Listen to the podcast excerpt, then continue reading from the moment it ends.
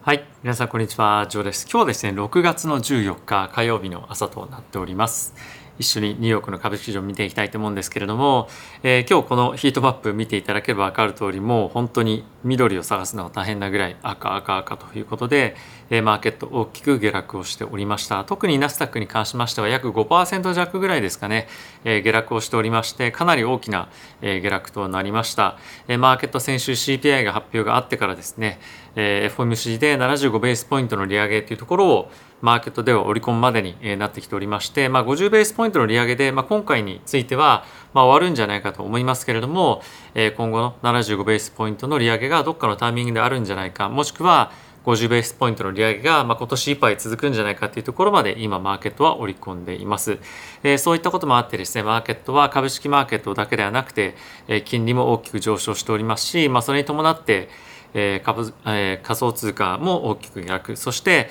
リセッションをさらに強く織り込む形で、えー、コモディティに関しても下落をしているというような状況で、まあ、あの全面的にリスクオフのようなマーケットの一日だったんじゃないかなと思います。この流れはしばらく続くんじゃないかなと思いますし、まあ、もし続かなかったとしても例えばこの下落トレンドがあの反転して上昇に行くっていうのは、まあ、そうそう起こらないだろうなと思っています。というのも今起こっておりますインフレの上昇というのがですね早期に、え、落ち着いてくるもしくはその反転するみたいなものの兆候っていうのはまだ全然見られていませんし、まあ、それがたとえ一月、出てきたとしても連続して続いていくかどうかっていうところに関しては、非常に疑問が、残るかと思いますので、引き続きダウンサイドを見ながらの展開が続いていくんじゃないかと思っております。まあ、あとはですね前回の動画でもご紹介したんですけれども、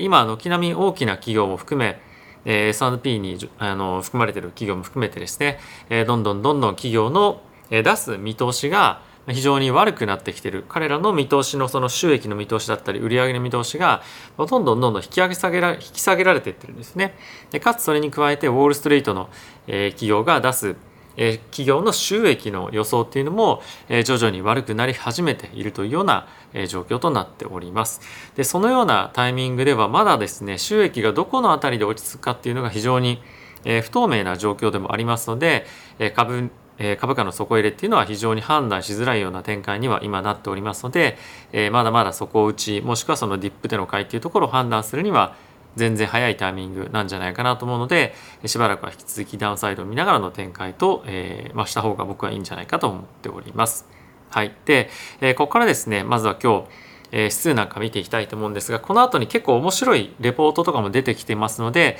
まあ、そういったところを皆さんにご紹介をしながら、えー、今日のあの、まあ、動画作成していただきたいと思うんですけれども、えー、まずはですね早速、えー、ダウから見ていきたいと思うんですが、えー、マイナスの2.79% S&P がマイナスの3.88%ナスダナスダックがマイナスの4.68%ラッセル2000がマイナスの4.77%となっておりました。で、まあ、続いて金利これかなり驚きの動きなんだなんじゃないかなと思うんですけれども、えー、米国の10年債ですね、えー、3.37%まで上昇しておりましてなんと20ベースの、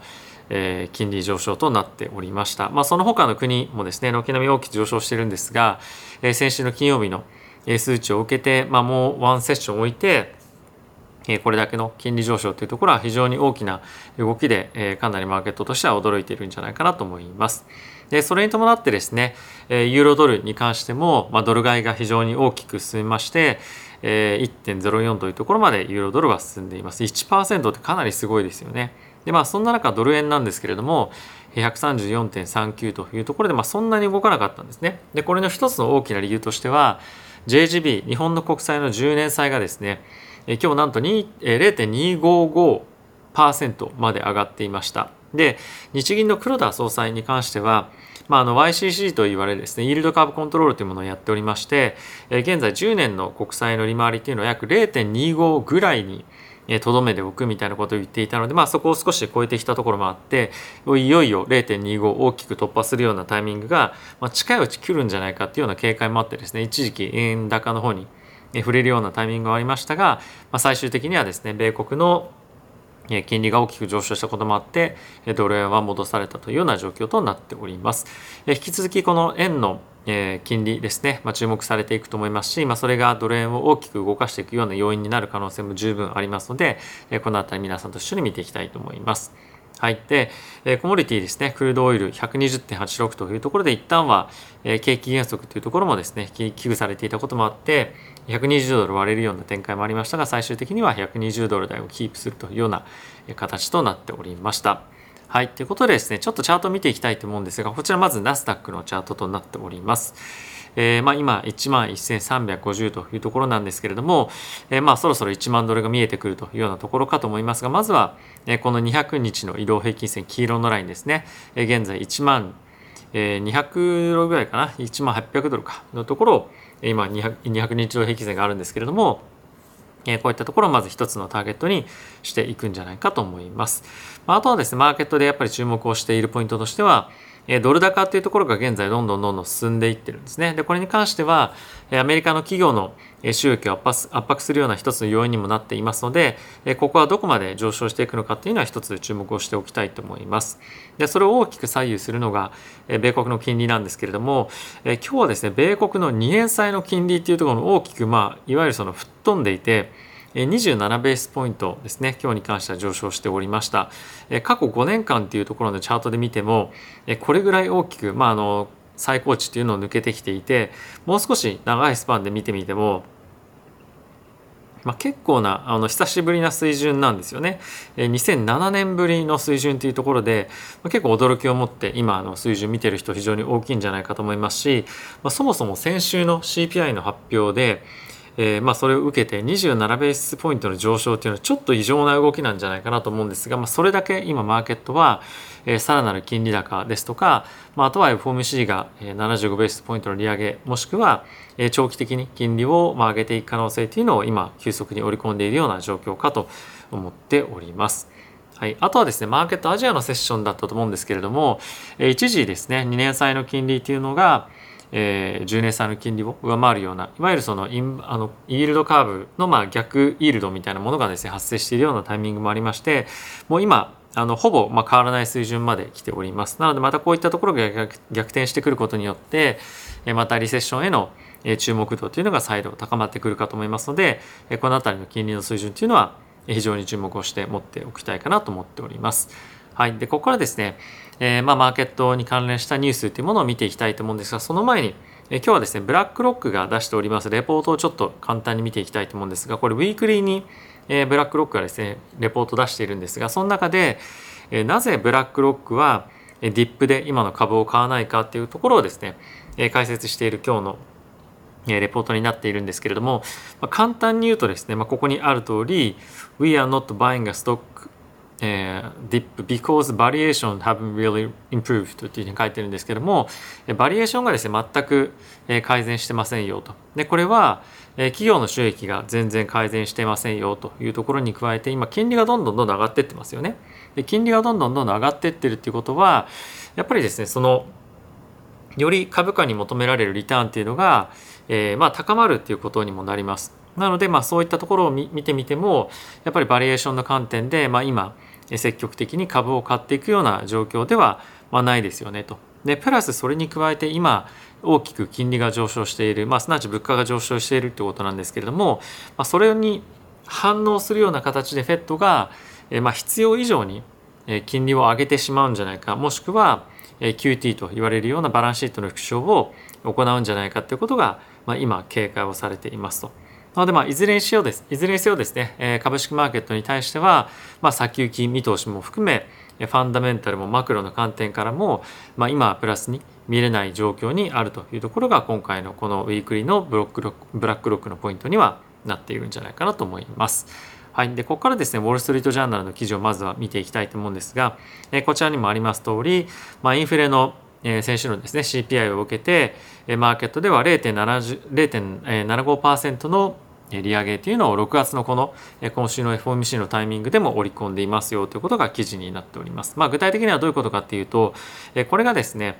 えーあえー、来週じゃなくて 再来、えー、一昨日じゃなくて何てんだっけ？あさってか。あさってに発表があります。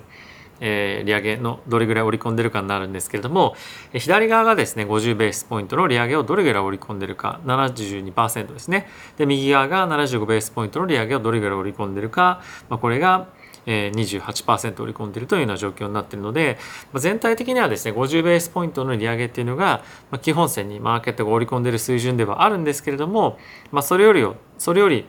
強い金利の利上げっていうのを織り込むような今現在の水準がマーケットではちょっと見られるような状況となっております。で一応ですねこの12月のタイミングまで見てみると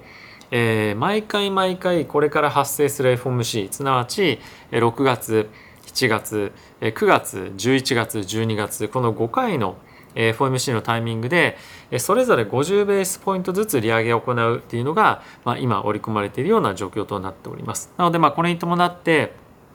あの、まあ、どんどんどんどんもっと利上げを織り込んでいく、まあ、もしくはその強い QT というのを織り込むような状況になっていくかと思うんですけれども、まあ、これよりもさらにまた CPI が上昇したりとかするとどこかのタイミングで早めに75ベースポイントの利上げをしておくことによって、まあ、あの急速に上がっていくこのインフレっていうものに対して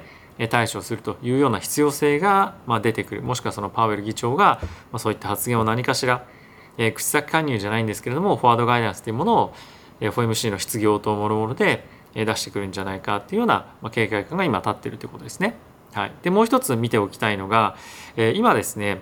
えー、フェットが金利を上げるにあたって注目されているポイントとしては、まあ、当然のことながら景気減速を伴うんじゃないかっていうようなことが、まあ、のささやかれているわけなんですけれども、まあ、それにあのそれをやっていくにあたってフェットとしてはもうですね今失業率が大体 3.5%3.6% ぐらいだったと思うんですけれども、まあ、それは4.5%ぐらいまで上がってもまあしょうがないよねというような形で今見ているというような状況らしいです。これはですね、まあ、あのもうすでにいろんな FOMC に関係している、まあ、人々がですね、まあ、人々というか、まあ、各連銀総裁がコメントとして出しているものなんですけれども、まあ、一定程度の失業率の上昇については目をつぶらなきゃいけないよねとすなわち一定程度のリセッションみたいなその状況は、えー、まあもうインフレを抑える上ではまあ仕方ないというか、まあ、そこはえー、まあ許容範囲内として捉えましょうというような話が、まあ、結構いろんなところでポスポスと出てきてますと。でこれをやっぱり考えてみると、まあ、ある程度というかそのリセッションシナリオは、まあ、あの標準シナリオに今後なってくるんじゃないかと思いますので、え、こういったところに対して今後 FOMC の後のですね、えーまあ、失業等で言及もしくは質問に対しての返答がどういったものが返ってくかっていうか返ってくるかっていうのは注目をしていきたいかなと思います。ちなみにこのポイントなんですけれどもこのニックさんっていうですねこの記事を書いてる人がまいるんですがこの人はですね毎回毎回 FMC でも結構最初の方に質問を投げかける側の方の記者で非常に有名な方なんですけれどもこういった方がおそらくこういったこのようなポイントに対して質問をしていくんじゃないかなと思いますのでまあ答えとしては必ず何かしら出てくるので記事が、その後フォローアップで出てくると思います。なので、まあ、そういったところに関して僕も皆さんに対してお伝えをしていこうかなと思っております。はい。で、まあ、そんな中なんですけれども、ワートンスクールというですね、えっ、と、ペンシルバニアにある、まあ、大学有名な大学で、まあ、MBA のコースでワートンスクール・オブ・ビジネスっていうのがあるあるんですけれども、まあ、そこのですねあの教授で、まあ、ジェレミー・シーゲルさんという方がいらっしゃるんですが、まあ、彼はですねこれまでの歴史を遡ってみると株式マーケットに関しては常にインフレ率をビートするようなインフレ率をよりも勝っているようなリターンを上げてきているのでもう今株買っとけということをですね、まあ、言っているという、まあ、そんなことがえーまあ、一応あの記事になっておりました一応これは CNBC の方で受けたインタビューが、えー、記事になっているんですけれども、まあ、過去、まあ、歴史的に遡ってみるとそうだよねだからそうしなさいみたいな感じの,、まあ、あのロジックなんですよね。でまあそれはそれで別に悪いとかいいとかっていうものじゃ別にないと思うんですが、まあ、あのどのタイミングでどれぐらい買うかっていうのも人によってそれぞれ戦略があると思うので、まあ、今が買い時じゃあ全部で買おうみたいなとかっていうよりも、まあ、あの基本的にもし今買うんであればまだまだやっぱり利上げがどれぐらいのスピードで行われていくかっていうのも、まあ、正直まだ全然誰にも分かりませんし、まあ、あとはやっぱり物価上昇が本当に この夏をめどに落ち着くかどうかっていうのもまだめどが立ってないんですよね。なのでこの辺りが判断つくまでは正直株はあんまり僕は買わない方がいいんじゃないかなと思うんですがもし今の水準で安いから買いたいっていう人は、まあ、ある程度分散して買っていく必要が、まあ、まあ、買っていくと、まあ、いいんじゃないかなと思います。はい。で、次なんですけれども、えゴールドマンがですね、今のこのマーケットが大きく下落しているタイミングで、えー、バイストック with margin of safety というふうに書いてあるんですけどもこれどうどういうことかっていうと、まあ、企業の、まあ、種類の中にいろいろとあると思うんですが、まあ、例えばですね収益率が大きく、え、いい会社だったりとか、まあ、あとは事前にもうすでに、え、自分たちの,、まあ、あの今後の収益だったりとか売上の見通しをもうすでに自分たちから自ら引き下げてる会社だったりとかまあとはですねその業界の中でもパフォーマンスがまあいい方、まあ、ある意味その業界の中でもまあ言うなんていうんですかね競争優勢が非常に高いところを買ったりとか、まあ、そういったあの業界の中である程度優位に何かしらの形で立ってるもしくは割安と感じられる銘柄を買うといいんじゃないかっていうことをこの,、まあ、あの中では言っていますと。でこれはですねあの、まあ、そういう考え方も一つあると思っていて、えまあ、あの悪くはないと思うんですけれどもあの結構このゴールドマンとかだけじゃなくて他の証券会社も含めてやっぱりどんな時でもですね株を買うっていうことをですね進めないといけない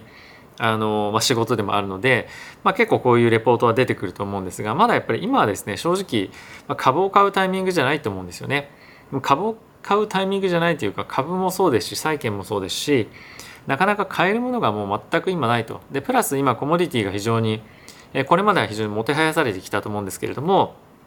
今後本格的にヨーロッパだったりとかアメリカそしてまあ中国も含め景気減速というところを織り込んでいくというふうになると、まあ、やはりえ経済的な活動が、まあ、あの活発化ではなくなるでかつ今後失業率がもし3.5%ぐらいから4.5%ぐらいまで、まあ、1%ぐらい上がったりすると経済活動っていうのは当然緩やかになりますよね。でそうすると原油の需要っていうのは下がるので原油価格も下がってくるんじゃないかと思いますので、まあ、今非常に好調なパフォーマンスを見せている、えそういったまあ原油関連の銘柄も今後はもしかすると危ない状況もま来るんじゃないかっていうのも頭に入れといた方が僕はいいんじゃないかというふうには思っております。はい、でブルームバーグの方の記事見ていきたいと思うんですが一つだけですねちょっと気になる記事があったので皆さんと一緒に見ていきたいと思うんですがえっ、ー、とですねさっきちょっと記事をというかこのページをアップデートしたら、え、消えてしまったので、まあ、口頭でご説明するんですが、えーまあ、テスラがですね、あの社員に対して、まあ、イーロン・マスクが社員に対して、まあ、今回の次の決算に関してはですね非常に厳しい決算になりますよということが、えーまあ、メッセージとして伝えられていたそうです。これはサプライチェーンだったりとか、まあ、あとはあのコロナの規制だったりとかもろもろあったことによって、えー、全くですねこう、まあ、全くっていうのはちょっと語弊がありますけれども、えー、工場が稼働を全然できなかったのできなかったっていうのは一つ、言われていますと。ただしまあ今、工場の稼働っていうのは戻っているそうではあるんですけれどもまああの中国、まあ、特にこの香港じゃなくて、えー、北京だったりとか上海に関しては、まあ、いつまたロックダウンになるか分かりませんしその工場の周辺のえまあ、住宅というかそういったところも含めてですねいつまた同じような状況になるかわからないので、まあ、あの次のクォーターに向けては今稼働が非常にいいよということで株を買うっていうのはあの、まあ、ちょっと安易かなと思いますし、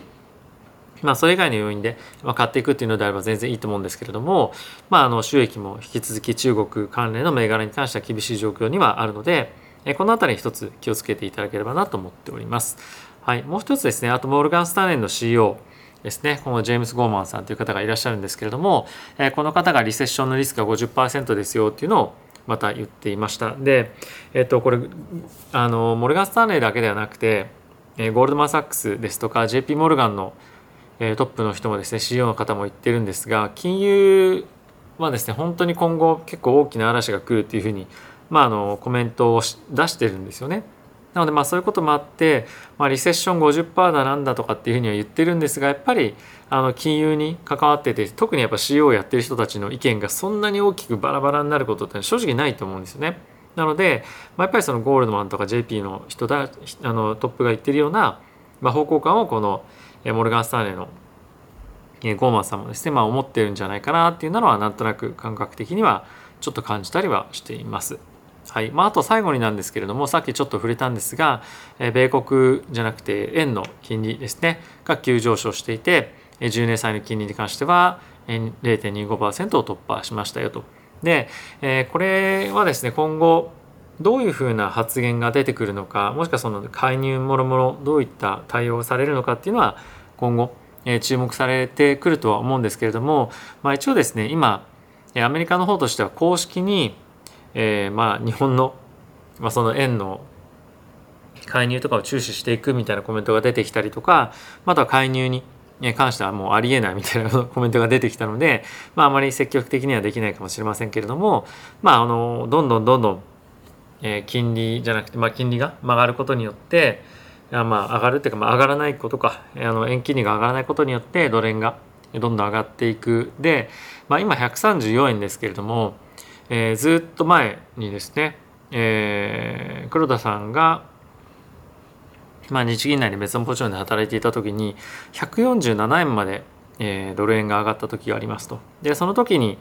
円買いの介入をしたんですけれどもまあその140円とか145円とかその辺りのレベルまでいくと、まあ、やはり本当に介入を検討するようなレベル感にはなるんじゃないかなと思いますので、まあ、逆にその辺りまでは行ってもおかしくないなとは思うんですね。なので、えー、ドル円えー、取引している方に関しては、まあ、140円前後でかなりボラティティ高くなってくると思いますので、えー、気をつけていただければと思っております。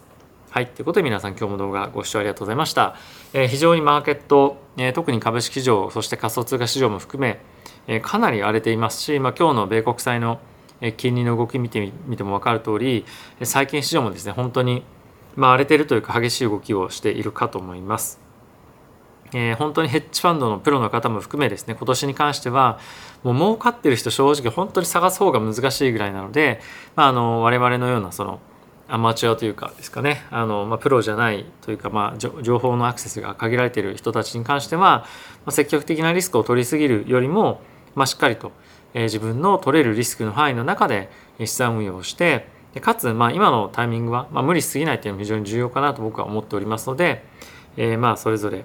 え考えてかとは思うんですが、まあ、本当にお気をつけて投資して、まあ、投資を楽しむ、えー、楽しんでいただければと思っております。はい。ということで皆さん今日も動画ご視聴ありがとうございました。また次回の動画でお会いしましょう。さよなら。